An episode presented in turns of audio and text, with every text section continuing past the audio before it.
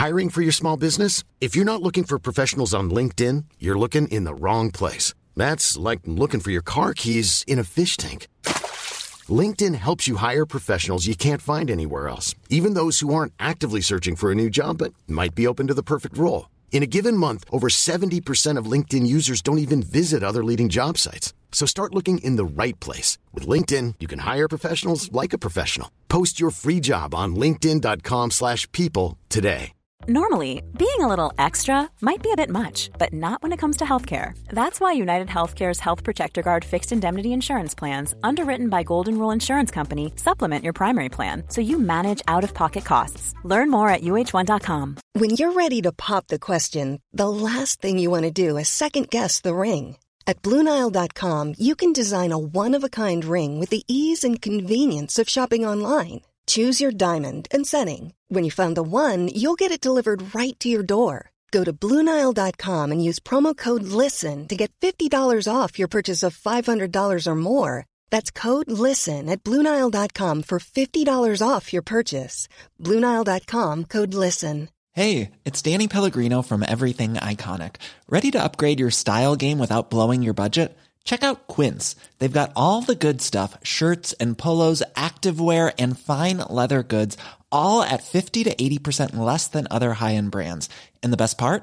They're all about safe, ethical, and responsible manufacturing. Get that luxury vibe without the luxury price tag. Hit up quince.com slash upgrade for free shipping and 365 day returns on your next order. That's quince.com slash upgrade. There's never been a faster or easier way to start your weight loss journey than with PlushCare. PlushCare accepts most insurance plans and gives you online access to board-certified physicians who can prescribe FDA-approved weight loss medications like Wegovy and Zepbound for those who qualify. Take charge of your health and speak with a board-certified physician about a weight loss plan that's right for you. Get started today at plushcare.com slash weight loss. That's plushcare.com slash weight loss. plushcare.com slash weight loss. When you make decisions for your company, you look for the no-brainers. And if you have a lot of mailing to do, stamps.com is the ultimate no-brainer. It streamlines your processes to make your business more efficient, which makes you less busy. Mail checks, invoices, legal documents, and everything you need to keep your business running with stamps.com. Seamlessly connect with every major marketplace and shopping cart. Schedule package pickups and see your cheapest and fastest shipping options from different carriers with rates up to 89% off USPS and UPS rates. And with the stamps.com mobile app, you can take care of mailing and shipping wherever you are. Make the same no-brainer decision as over 1 million other businesses with stamps.com. Sign up with code program for a 4-week trial plus free postage and a free digital scale. No long-term commitments or contracts. That's stamps.com. Code program. So, how many battles have you had to run away from? I don't know if I've ever run away from a battle before. More evidence of him like turning away from doing a hard thing and letting somebody else do it. Dwarves can really express with their eyes, as we know. You look like you've been recently wounded. I'm not one to battle and tell. Red just has this pained look on his face. It was clear to me that she posed a great threat. Please bury my body along with our kin in the Grey Peak Mountains. With friendship and gratitude, Doran Iron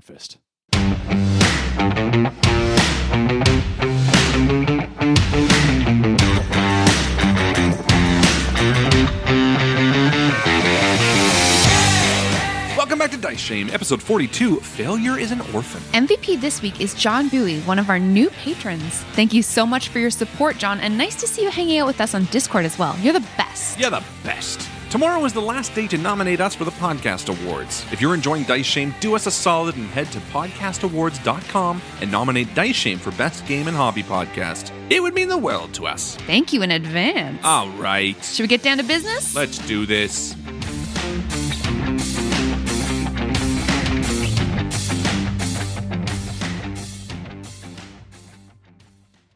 Well, everyone's been cooking a lot at home lately because, I mean, obviously with Yep. COVID, no one's going to the Yeah. restaurants. This is true. Uh, or you shouldn't be. Don't go to restaurants. Tisk tisk. We did a nice chicken dinner the other day. Yeah. yeah. Oh, nice. We've been barbecuing a lot. We made ribs yesterday. Mm. We made hamburgers the day before. We've been having a meat centric Oh. weekend. Are you smoking anything or what? Like weed?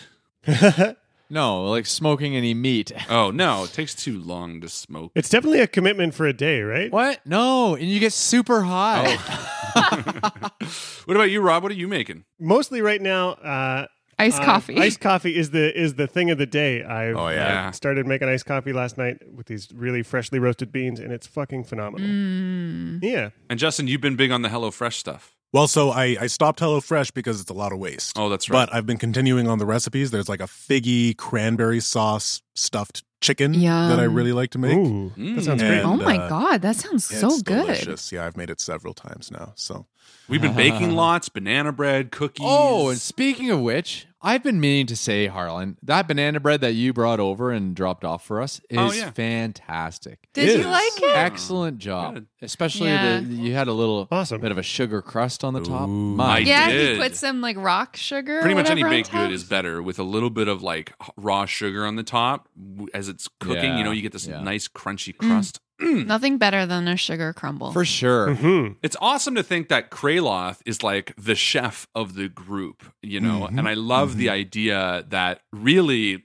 there's got to be a report at this point where we're just turning to him, being like, okay, we're ready for dinner now. Oh, people have been posting on the Discord and on Facebook all of their recipes for Kraloth's Yeah. scones, which I think is really mm-hmm. adorable. That's been my favorite thing to see is all these people actually making scones I love because it. Yeah, Rayloff was yeah. talking about it. But wait, Cracks me up. Kraloth is the cook? I thought Doran was the, the chef. Oh, yeah. Oh. I mean, that's what we let you believe. Raw potatoes. We got some toenail clippings. Doran makes unique creations. More earthworms. you guys want to jump into this? Let's do yeah. it. Let's All see. right. Yeah. Yeah. It's mid morning. We see Grudd Haug from the outside, over the crest of a hill dotted by tree stumps. Rivulets of water flow from crevices in the logs that form the base of the mound. We hear from within the muffled sounds of battle, a roar of pain, the squeal of pigs, a human voice shouting something, and then boom! The southern wall explodes in a ball of fire. Timber flies everywhere, and water rushes from the hole, followed swiftly by our heroes and two human children. A giant voice raised in outrage, shouting from somewhere within. You pick yourselves out of the water, somewhat dazed by the sunlight, and make your way for cover, arrows sinking into the ground all around you as the occupants of the Hill Giant's fortress send you on your way. You've kicked the hornet's nest and escaped with your lives. Red makes it to the trees and God, I was close. And he turns and like like ushers Doran, who I imagine is a bit Yeah. slower than Well, I guess Red I use I run double my speed. So Yeah. I'm like at the tree line with my bow out, just sort of aiming behind in case anyone is following as the others catch up. Kraloth and Doran are kind of in the middle here, and they're we're each carrying one of the children, like over our shoulder. Like, Yeah. "Mm, come on, come on, come on. And it picks him up but on the shoulder and uh, I think we've also got the body of Galvin Dragonmoor as well that we Oh, brought yeah. Oh, yeah, that's right. So maybe I've got both the kids on my shoulders. One over each shoulder. Yeah, yeah, yeah. Come on guys come on and uh, the minute we're sort of at the tree line we move off into the dense brush a little bit and and find a moment of respite god what what, what the hell went wrong there Everything. I'm I'm exhausted. I don't understand. We I can't believe that we just did that. We we just retreated from the from the battle. Some of you are terribly injured, right? Good not good news for Jack. That's right.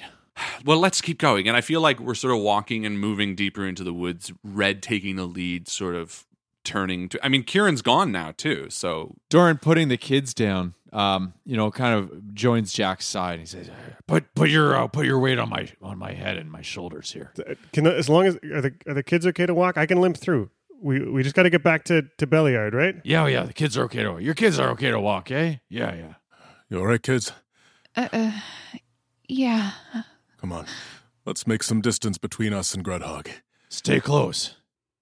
I feel like after enough distance, Red sort of takes a moment, does a primeval awareness, makes sure that no giants or humanoids are following us, which is sort of the vast majority of what was in there. And once he feels it's safe, finds a clearing and sort of just sets down.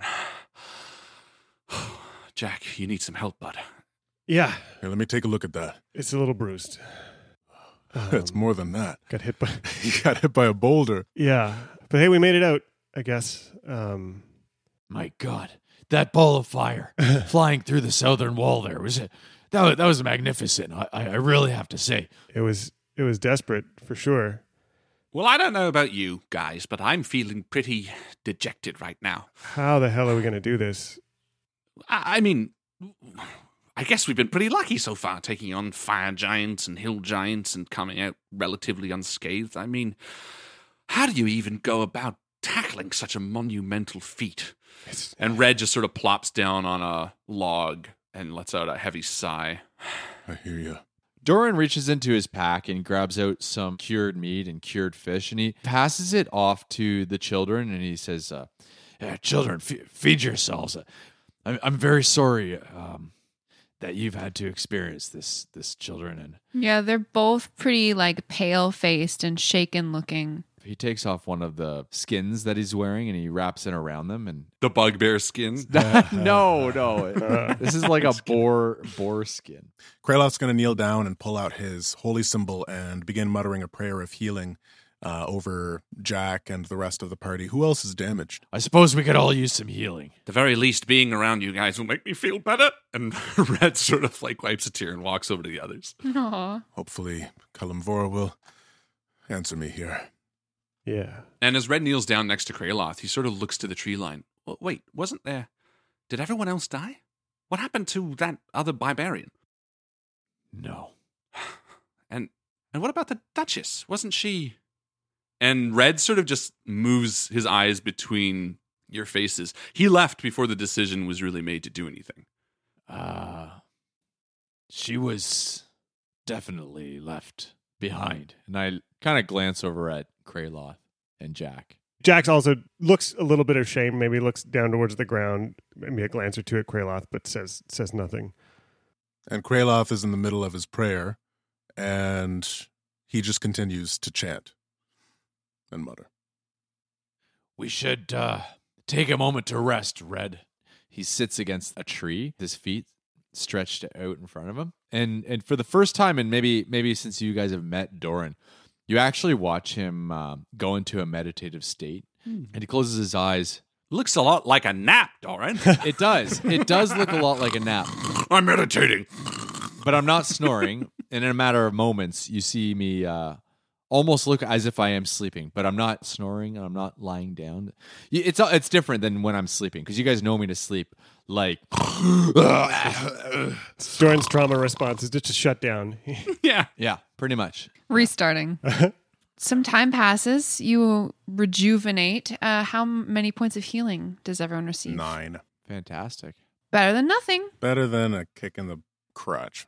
So as Doran's sitting there, he pulls out his traveling quill and a piece of scroll paper and he jots down, you know, just as he's getting up from his meditative nap. Fragen Morak. Friend Ak Mora. Bregen Shuk. I fear that I write you with a heavy heart. And be it known, this letter will also act as my last will and testament until further notice. Please keep this letter safe with you in case you learn of my early demise. As you know, I have taken up arms with three unlikely folk an intellectual half elf named Jack, a wise and powerful man, Kraloth, and a fox like, cat like scout known in common tongue as a tabaxi, who has a keen eye and a strong bow. His name is Red Hat and Robin. They each have their strengths and weaknesses, but I say this earnestly. I trust each one of them with my life, and I would choose no other to stand at my side. Except perhaps you. We seem to have gained unwanted notoriety, as the Nightstone Four, and I currently write to you from just outside Beliard. Also to note is a large manor in which we have taken up residence, and which we now refer to as headquarters. It is located just outside of Beliard. Although it has been mere days since we connected last, it feels as though it has been many months. We have been very busy, both in gruesome battle as well as meeting new and interesting folk, along with an enormous and frightening green dragon. Furthermore, we have learned, or rather foreseen, magnificent changes yet to come. Changes which may affect us all. More on that later. You may recall our encounter with giants. It seems Nightstone, however, is not the only town being harassed by these foul smelling creatures of massive proportion. Everywhere we turn, we hear of giants of all various types and sizes, causing havoc amongst everyone, even their own kind. Most recently, we retreated from a giant mound, located nearly due south of Beliard. You will find it damming a large river. We came close to facing a humongous, overfed giant known as Chief Guh. Our party of four was overwhelmed by a great number of foe, which included giants, bugbears, orcs, and some other horrific creatures. It is our belief that severing the neck of this Chief Guh may cut the head off the snake, and thus help us with something called the ordning, or maybe it was the reordning. It seems that fate has pulled us into playing a key role, changing the future for all of giant kind, and perhaps all of us in Faerun. We aren't sure yet what this ordning entails, but perhaps once I know more, I will relay it to you. In the meantime, you may want to find some strong arms and weaponry to protect yourselves from further giant attacks. Also, know this giants are, of course, big and strong, but it is possible to bring them down. After all, they are only flesh and blood like the rest of us, and overcoming fear of the beasts themselves is the first step to a successful battle. Again, should you hear of my fall, it is likely you'll find my corpse at this giant mound. Regardless, please bury my body along with our kin in the Grey Peak Mountains. Please give all of my smithing tools and my forge and bloomery to my apprentice, Giargon, Hammertoe. My wealth shall be divided equally amongst all and any surviving members of the Nightstone Four, as well as the boy Thalus at our manor outside of Beliard. To you, I leave my mithril armor, my axe, the Bloodmaker, and the rest of my personal weaponry collection. This is in my shop with Giargon. May these weapons be of good use, or at least a source of income for you. In the coming weeks, I will do my best to update you. With friendship and gratitude, Doran Iron Fist. The kids, these these new orphans, are just huddled together on a tree stump nearby, sharing one of the skins that Doran gave them, and they're just kind of quietly talking to each other. Red will head over to them as they're talking quietly and kneel down. Hey guys, are you all right? And he puts a hand on each of them. The little boy looks up at you. He's obviously somewhat traumatized, but he pulls himself together. Uh, yeah, I mean, thank you so much for saving us. You're heroes. Wow. We thought we were going to be eaten by those giants for sure. I mean, for the past couple of days, we've just been talking to our parents about trying to plan for escape that we knew was never really going to happen and and here you are. So thank you. and the name hero stings a little bit as Red sort of looks over his shoulder at Jack, who I imagine makes sort of the same face. Definitely, like as soon as they say heroes, Jack like flinches almost away from the, the term, like Yeah. not comfortable with that at all. And Red turns back and says, "Look, we want to get you somewhere safer. We're going to head to a town called Beliard. Are you from there?" Um, we're from outside of Womford. It's just down the river, but I mean, we don't have anybody left really since our parents.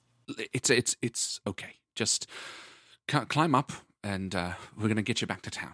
They're both about eight years old now that you're looking closely at them and you've got some time. They seem like probably fraternal twins. Oh. But yeah, you could totally carry them. Yeah, climb up. And I pick up the girl and uh, sort of look to the others and say, "Let's head back to Beliard." Yeah, let's keep going. Is everyone amenable to that? What are your Yes. plans now? Mope. Kraloth is very after the prayer. You can see there's noticeably some tension on Kraloth's face, and he's uncharacteristically quiet and somber. And with the sound of red ushering the party forward, Kraloth stands up, grabs his mace and shield off the ground, and begins stoically marching forward. So you guys head to Beliard. It's going to be about, you know, six to eight hours at the very least of walking. It took you almost all day when Moog was leading you here. Yeah, I think we trade off a little bit. I think there's a time where I sort of hand the kid to Kraloth mm-hmm. and scout ahead and hang back with Doran. The kids can also walk too, right? no, I break their legs. oh no. I feel like I could relate this sort of to uh, like a major car accident where you kind of Yeah. you're replaying the events of what happened, Mm. what kind of took place, and still trying to piece things together. You know, there's all the adrenaline running, and then and then an escape just by the skin of our teeth. There's definitely a moment where Red hangs back with Doran, being sort of the most battle hardened. So, how many battles have you had to run away from? Well, Red, I don't know if I've ever run away from a battle before. Uh, I just I just feel a little overwhelmed. Well, hell, Doran, at least we failed together. We stuck together as a team. I still think back in my mind. It, it stings to the core. And Red just puts a hand on Doran's shoulder, just like a, a comfort. It's all right, bud. Look, we're gonna go back, and he says this loud enough for the kids to hear as well. Yeah. There, what we left behind there isn't done. Our mission is not complete here, but I, I think we also need a, a day or so to recoup and take a moment to assess exactly what went wrong. And you can see Doran kind of almost working out like numbers on his fingers. Like he's he's working something out in his mind. That's one. If we had one more, This is two. he's kind of figuring out a way of sizing his enemies up. Like what what's the best position to take a stance against a giant, I guess. Hmm. Just as a soldier would You're like refining your strategy. refining that, Yeah. that battle stance. I think every once in a while, too, just because the kids are young, we're sort of taking a five minute breather mm-hmm. as the terrain changes. This is like, you know, Gimli and Legolas and Aragorn like running Yeah. through the countryside with two eight year old kids. And they're like, Yeah. "Can- Can we please stop? Hey, there's a that's a woodpecker. That big bird up there. It's smashing its beak against the the wood. Jack's just like, uh, That's a blue jay. Jack's definitely focused on the nature because now all that he can see this way is how much damming up the river has screwed up the whole ecosystem around here, how all the water is not flowing. So all of those signs that he missed when he was focused on the way here, it's so clear that this place is parched because the Absolutely. drainage basin's been changed and you know the True. and so every, every so he didn't know everywhere he looks he can't get his mind off of that dam. Yeah, and the fact that these giants are wreaking havoc on the food chain. Mm-hmm. As we mentioned previously, Red was looking for food to give to Moog, any big game, anything like And that, and wasn't able to find anything. So, on top of the like ecological damage that a dam has wrought on this valley, there's also a huge chunk of the food chain that's just gone. Mm-hmm. Mm-hmm. So it's around somewhere in the late afternoon, early evening when you recognize the terrain that surrounds Beliard. And that would be is it fields again? Yeah, so this is like ranch land largely. Right. And a lot of these ranches are abandoned, being that the cattle that was once held here has been mostly stolen. Hmm. The same familiar signs pegged to all these fence posts adventurers wanted, 500 gold piece reward. And I think we pause at the edge of the field, seeing these signs and just sort of Mm. remembering that we'd be entering this town having failed. Uh, and I share a, a look between everybody, and I sort of I look at Greyloth again, who's just been silent for eight hours since I asked him about what happened, and I n- nervously look away and back to Doran. Well, I I think I'm gonna head to town and maybe get a drink. Anybody anybody want to come? I think I need some time to myself, to be honest with you, Red. I just uh maybe you could take the kids to the to the tavern with you and not, not- don't get them drunk now. Get them drunk. All right. It's that devil on red shoulder. all right. And I sort of bend down and pick up the kids and cheers, guys. And he turns away and heads across the field towards Beliard. Uh, I gotta go find the baker. Yeah. I think I'll uh I'll go with you, Jack. Thanks. So you you head over to the bakery and all, it's everything's dark. Hmm. Lights are off. Do you think she's out at the Hamperette house? I was just thinking that. Yeah. yeah. Um, I mean, we paid her a lot of money, so Yeah. I mean, hopefully She's left. she's just yeah, she She went, just split down. thousand dollars. Oh, Fuck this. I'm moving to Waterdeep. well, but but she's a baker though. Trust a baker. Trust every baker. you can, you can always trust a baker, right? Yeah, I'm sure she is at the Hemperette house. there. And that name, you can tell that Kraloth is very pensive right now. At the name Hemperat, he kind of twists his head and looks off down the street, you know, kind of blank, and says, Should we just get a drink? Yeah, I could use a drink. Uh, like, there's this like big moment where where Jack wants to say something, wants to like wants to say thank you for dealing with that execution or something. He doesn't know what he wants to say, and so says nothing instead. But there's like this moment of something he hasn't figured out what it is yet to even say. Hmm. Let's go get a drink. All right. Red, you leave your companions behind. Doran heads in one direction. Kraloth and Jack head in another. What do you do? You've got the children with you. Yeah, I'm holding both kids, and as we're sort of heading to town, there's a bit of that innocent childishness of Red that he kind of gets excited at the prospect of making them happy again. So he starts bouncing a little bit and just sort of walking a little bit silly and and you know the, the boy sort of looks at him and, and red pulls a funny face at him and there's a moment of like you know what what like misunderstanding what this this feline creature is is pulling and then he turns to the other one with an equally silly face and maybe she does like just the softest Yeah, they're like smallest of chuckles they're like afraid for a second Yeah. because it looks like a grimace, and then they realize that you showing them your teeth isn't scary, and like the boy starts to giggle, and the girl crosses her eyes at you. and at the edge of the field red sets them down and he points he says you see that big old stony well there Mm-hmm. Last one there loses. And he bolts and he like runs and he like hops over the fence. And about 15 feet ahead of them he looks back and and sort of slows just to make sure they get that it's a game throws a wink their way. Fake slow mo. yeah I love it. Yeah, they pursue you. One of them laughs for the first time since you've met them. It's a pretty cute scene with like the setting sun in the distance. you know red takes a few steps and like pretends to trip a little bit and the girl pulls ahead and and then red just bolts and scoops her up before she reaches it and touches the stone well before she or the boy does ah ha, ha. and he scoops them up again and heads towards the bar and as they enter the tavern he uh he puts them back down and he points to the bartender and says ah we'd like a few drinks what do you say uh beer uh ale what would you like A glass of water, please. Water. We can do better than that. Give us your best goat's milk. The bartender, Maurice, who recognizes you, nods and slides some glasses down the bar. Red ushers them over to the bar and uh, just watches them drink. Doran, you take the long way around the edge of town, just kind of gaining some perspective, I guess, on this place where you guys have come to know so well. Mm-hmm. And as you circle around the north side of town, you hear a sound that is so familiar to you, it almost sounds like the beating of your own heart. You're drawn to it reflexively. As you approach, you realize this is the sound of someone beating steel on an anvil. Doran is reflecting in, internally. Quietly, he looks at the sunset. He hears the uh, ping of steel on steel. He walks towards it. What sort of smith have they got here in town? Obviously, someone is working on their metal. It's maybe 200 meters away from any other building, kind of on the outskirts, the north of town. You didn't notice it last time you were here. There's kind of a lean to shed on a cobblestone house, and outside of the shed, there's a huge hearth, a fire that's being stoked. And you see the person who was hammering at this forge has set aside their hammer. They've got their back turned to you. They're stoking the fire again.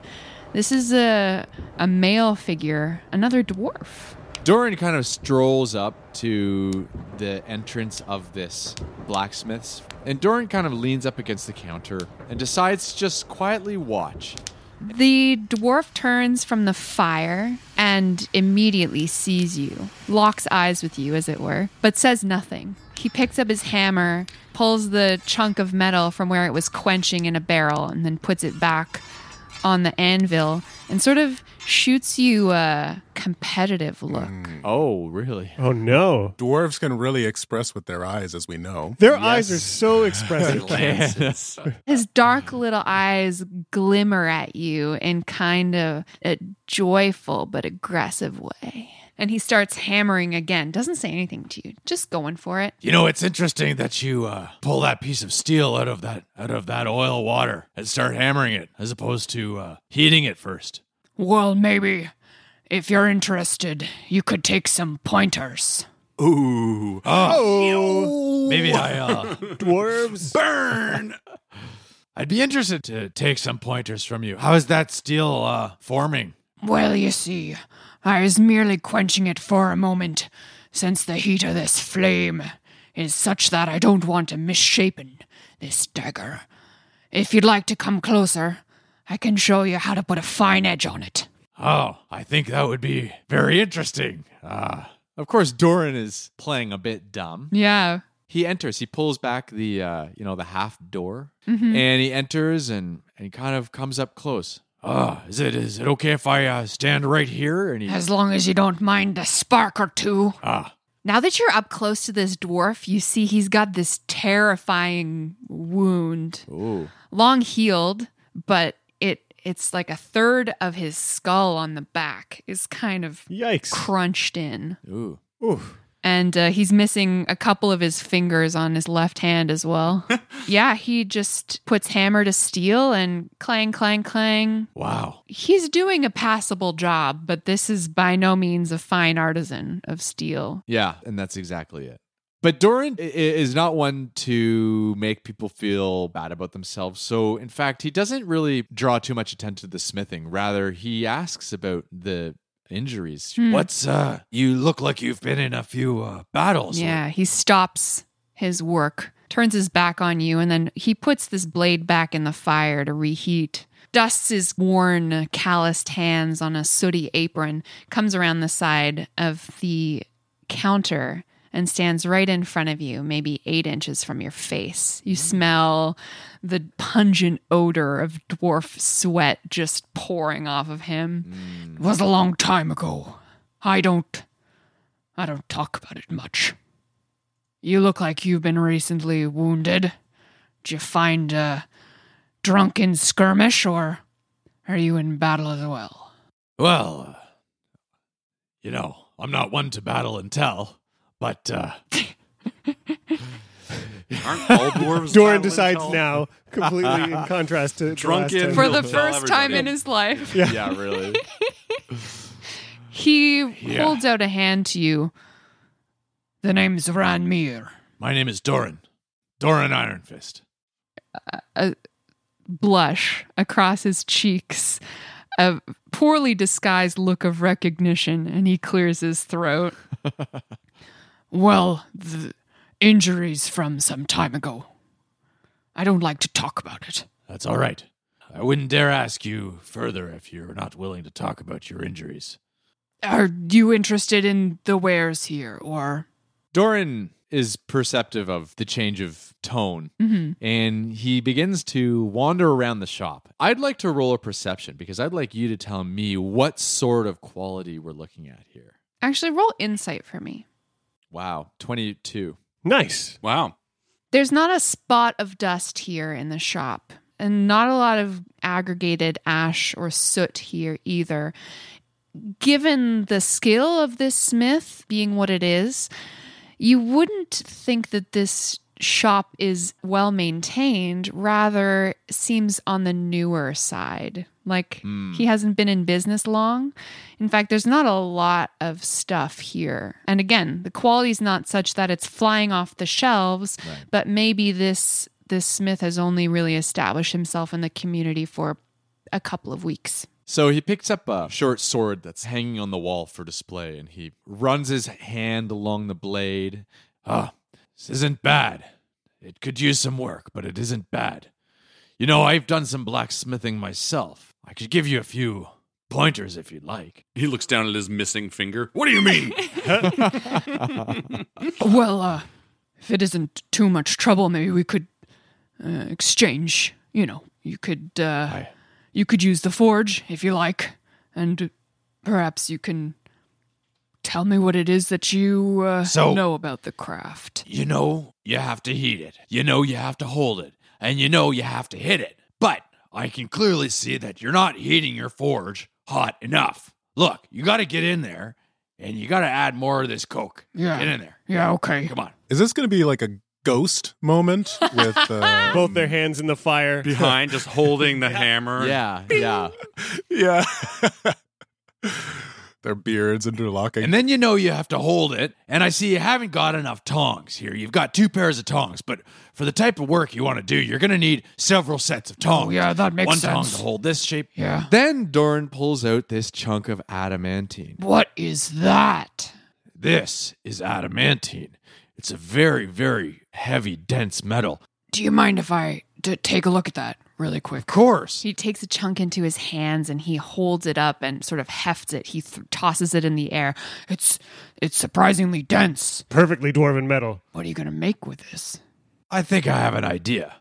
And Doran throws it into the forge and he fashions the beginnings of what looks to be a small crest of some sort, a decorative shield. I'm picturing Doran at the forge. This is the first time we've seen you actually at work and what that would look like, you know, how comfortable you are with these tools in your hands, how you might like pick it up and sort of twirl the hammer to Yeah. test its balance. Yeah. And yeah. you know how you would like probably tie your hair back from your Yes. face or like you know get your beard out of the way tuck it underneath the apron like Yeah. what kind of Mm. forge habits Doran has Yeah, yeah. And that's so true. And and you see him do a quick braid with his hair. And it goes up into like this tight little braid bun. so cute as the two of you create this together the door creaks as it is opened once again to permit a tall lithe figure of a female tabaxi who enters the shop Uh oh. and uh, looks around at the wares.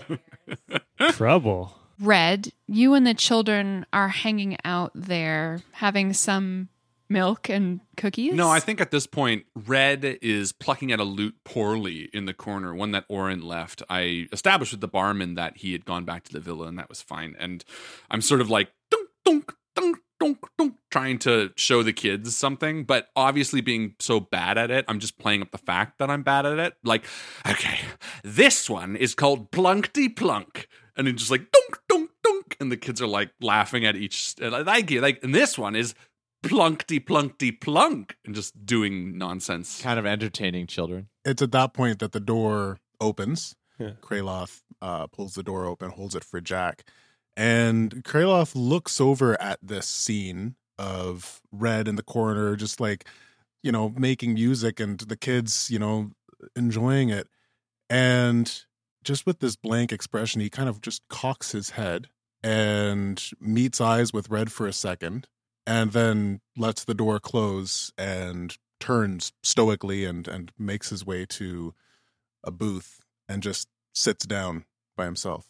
You know, Red pauses for a moment after that and sort of confused. He just he just goes back to plucking it with a, a bit more solemn expression, um, and uh, continues to try to entertain the kids. I think Jack might walk over to to Red and just sort of like nod with his head. Like, if you want to go talk to Kraloth, I can sit with the kids for a bit.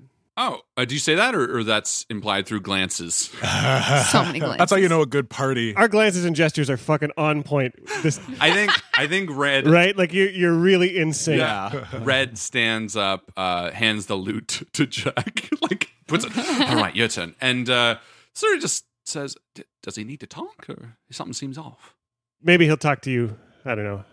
Uh, Jack, what happened? I mean, it, it was all bad. We're not heroes, man. And uh, Red sort of nods and heads towards Kraloth, and then stops and says, "Play Plunkty Plunkty Plunk. They love that one." And then continues over the bar. As you walk over to Kraloth Red, the bartender circles around the bar with a scroll in his hand and delivers it to Jack. I head over to Kraloth. Uh, hey, Kraloth, how you doing, bud? Hello, Red. I am uh I'm sitting here in this booth and I'm looking at my friend Red. How are you? Confused, frankly. Um, Hmm, can you do me a favor? sure. Can you go for a, a walk with me? Well, I told Jack that I'd be here for a beer. It's okay. I cleared it with him. He said it's it's all right. Okay. You want to go for a walk. So I'll come for a walk with you. And Kraloth stands up almost abruptly and begins to walk towards the door. And uh, I lead him outside, and we head just sort of off the beaten path a little bit at the edge of the woods to the field, kind of give a bit of a space so that we're alone. The cold wind is tugging at your clothing and night's coming on. It's cold out here all of a sudden. Hmm. Yeah. Hmm. I'm uh, I'm worried about you, bud. You seem like you're not yourself. What does it mean to be yourself? I wonder. I mean, I don't know. I just you you do what feels right and what feels natural. hmm. What feels natural to you right now, Red? Right now, asking my friend if there's something he'd like to talk about. interesting. Very interesting. Kraloth, what happened back there? Um, Hmm. Why, Grudd Haug. yeah. Uh, we tried to sneak in together. We tried to be very quiet, and things were going very well. We got, Kraloth, what happened with the Humprat woman? and all of the, you know, sort of joviality that was dancing on Kraloth's face just fades away, and his face just becomes slack. I had to make a decision. I had to decide whether or not to keep her alive. You see, I was conflicted because she was the owner of the house that we've made into the home for our young friend Thallus. I don't think she would have been very happy that we had changed things, and it was clear to me that she posed a great threat. So I made the calculated decision to end her life so that we would we would be okay and we wouldn't have to worry about her coming back and trying to kill Thallus and maybe the town of Beliard or you or Doran or Jack or Orin or myself. So I made a decision and she will no longer be bothering us. Hmm. My, look at the stars tonight. They're they're gonna be nice, aren't they? Red just has this pained look on his face. He's not slack jaw. He's not he's not hit by a train, but it's this struggle between the empathy he feels for his friend and an underlying amount of fear. Because for the first time standing across Kraloth, he doesn't know him. And he sort of takes a half step back, not in a dramatic way, but as if to say, there needs to be space between this person that I don't recognize. Kraloth, I. uh, How do you feel about this? Feels nice to look at the stars.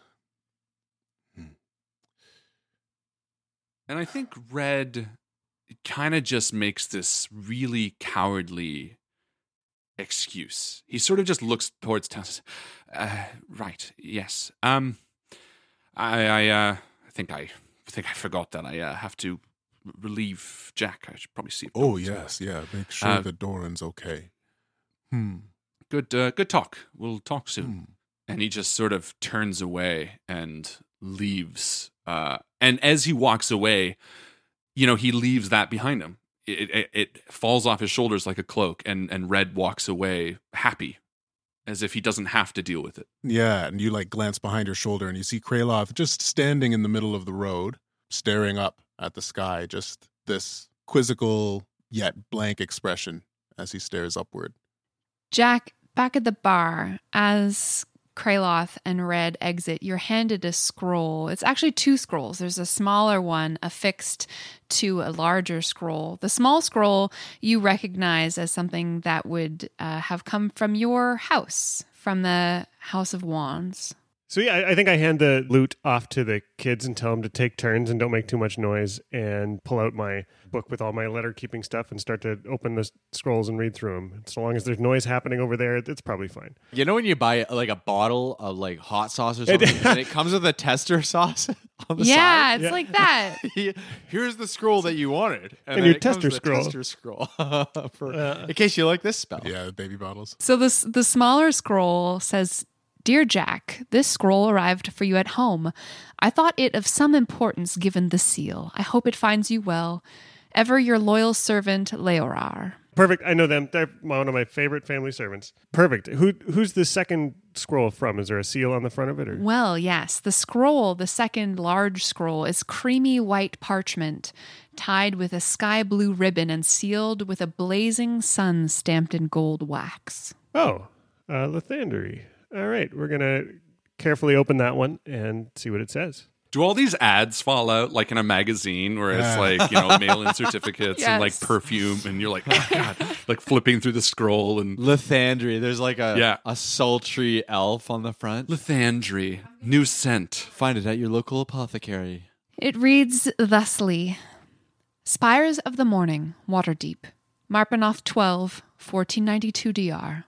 Lord Johannes Page, House of Wands, North Ward, Waterdeep. Your missive has been most illuminating. Lady Velrosa Nandar's passing and your revelation of Nightstone's shadow have called us to action.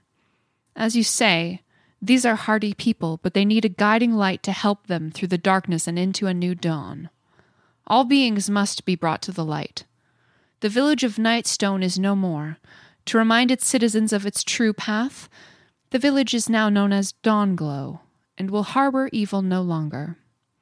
Additionally, you have done well to report your findings about the heretical practices of priest Hiral Mystrum. He had strayed far from his path and led his congregation with him. Destiny Agonor of Nightstone and her embrace of the Lord of Lies has rotted the remnants of this community from the inside out.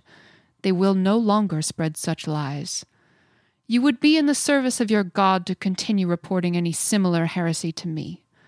May the Morning Lord warm your everlasting soul, and may his light show your way. High Dawn Knight Karina Lethenkin. Wow. Yeah, there's there's a lot of feelings wrapped up in, in reading that. I think there's there's this same the same sort of feeling Jack feels when he like turned and left Kraloth alone with the Duchess. There's this that there's like an echo to that feeling of where he's left someone else to do something maybe not maybe maybe good in in name but like not great in the act of it. And so there's just more evidence of him like turning away from doing a hard thing and letting somebody else do it. Um but yeah jack solemnly folds both letters up and tries not to think about them real hard and tucks them away in his pack with his other letters and things and thinks about writing a response then feels anxious about it and goes to order a drink. Maybe orders three hoping that red and kraloth will be back soon So, Kraloth, you're standing on the edge of Beliard looking at the sky. And then he hears the sound of a cart moving towards him down the road. And he, he kind of shakes his head a bit and steps out of the way. And he watches as this human couple just kind of giggling to one another sit in the front seat and move past him. And uh, one of them uh, looks at Kraloth and nods and waves. And as the cart passes, Kraloth kind of looks down at the ground. And then he kind of imitates the wave. He just like just kind of to no one in particular. He just kind of puts his hand up and he smiles the way the person did. hmm. Hello to you. And then he waves back, and it's like long down the cart, like long down the road, and he's just finally responding. and then the smile starts to fade from his face again, and his hand goes up to his holy symbol. Is this the price to pay? And then he continues back to the bar. Kraloth, you retrace your steps back into town and you follow the sounds of merriment back into the tavern where you left Jack taking care of the children. Uh, the kids are still playing with this lute. It seems like maybe one of them has got some talent. Okay, Elizabeth, it's Anthony's turn now. You have to, Elizabeth, give it to Anthony. It's Anthony's turn now. I love that, and Jack's not even like looking at them. He's like at the bar reading this letter or something. You know, he's like just like talking to them, hand waving them. This is what this is how I was raised. You'll get your turn again in 10 minutes. And yeah, so Kraloth, you walk in on this scene. Kraloth walks in and he, he sees this. He sees the two kids, you know, playing on the lute and the, the you know, kind of playful tension between who's going to have the lute. There's just the slightest flicker of something in Kraloth. And uh, immediately he has this this feeling and he walks right up to the bar next to, to Jack and he says, Uh uh sir, I'm starving. I didn't realize how hungry I was. Hey, Kraloth. Jack. It's good to see you, Jack. Yeah. Uh, what, what, what you got there? Oh, so I, I'm just drinking a beer and I got a letter from the Church of Lathander. It's it's kind of you know they Oh, they uh, went to to Nightstone to help it out after you know my friend died there. oh, that's good. And, that's uh, good. They they're, they're they're giving some funding to the town and uh, reestablishing it as a. Yeah, it's called Dawnglow now. They they changed the name. That seems a little uh, unnecessary. Well, I guess if there if there isn't a Nightstone anymore, I, you know, Oh, I guess uh, Hiral's not not part of the church anymore. He uh, called him a heretic. Yeah, I don't know what's happened to him really. uh, Hiral. Hiral is. Um, He was the the priest of Lathander and Maliki. Uh, oh, it was kind of a strange setup. oh, Don't really know how that works. was that bad? You know, I don't know anymore. I thought it I thought it was really weird at the time and so I told the church about it and I guess they thought it was bad when they got there. So Oh, and you know, there was the the worshippers of Asmodeus, the the great devil there. yeah. Yikes. Well, um, I'll be honest. I don't remember too much from those days. I seem to remember mostly just the back of my eyelids. Yeah, those are rough. Hmm. Let's uh let's Yeah. give another drink, man. Uh, we uh Ooh, yeah. too much to do. I Ooh, yeah. I could go for a drink. I don't want to think Uh, about it. some ale too, please, Yeah. Maurice. Thank you so much. There's there's definitely a moment where Jack wants to talk about asking Krayla about the thing that they did and decides not to again and just like wait maybe somebody else breaks in the door or something. Doran, as you are standing at the forge, this female tabaxi comes in and she starts just looking at the wares. So I'm eavesdropping uh, while working away at this dagger. I mean, it's a very simple piece. After a moment, she turns to you and Ranmir and she says, Um, yes, I'm sorry. I'm just looking for uh, um some arrowheads. Doran's ears perk up. Do you have any? Maybe if you come back in a couple of days, how many did you need? Maybe just just uh 20. I could start with 20 if that's all right. I I've got a friend in uh I, I believe he's at the tavern. You may want to stop in and just say hello because he might have some arrows if you're looking for arrows. He's quite a good marksman with a bow. His name is Red, Red-handed Robin. You, You don't say. You can't miss him. He's a very lively, uh, foxy fellow. He's a tabaxi as well, actually. Funny enough. That's wonderful. All right. She turns on her heel and heads out the door. And then she comes back a moment later and she's like, Did he say anything about me? What? Uh, did, She like fixes the fur on her face really quickly and she's like, It's been so long since I've seen him. My name's B.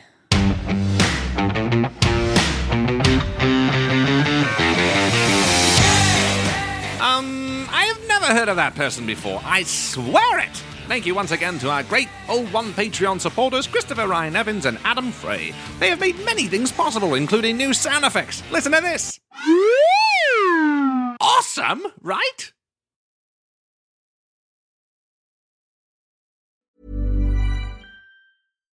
Here's a cool fact a crocodile can't stick out its tongue. Another cool fact you can get short term health insurance for a month or just under a year in some states. United Healthcare short term insurance plans are designed for people who are between jobs, coming off their parents' plan, or turning a side hustle into a full time gig.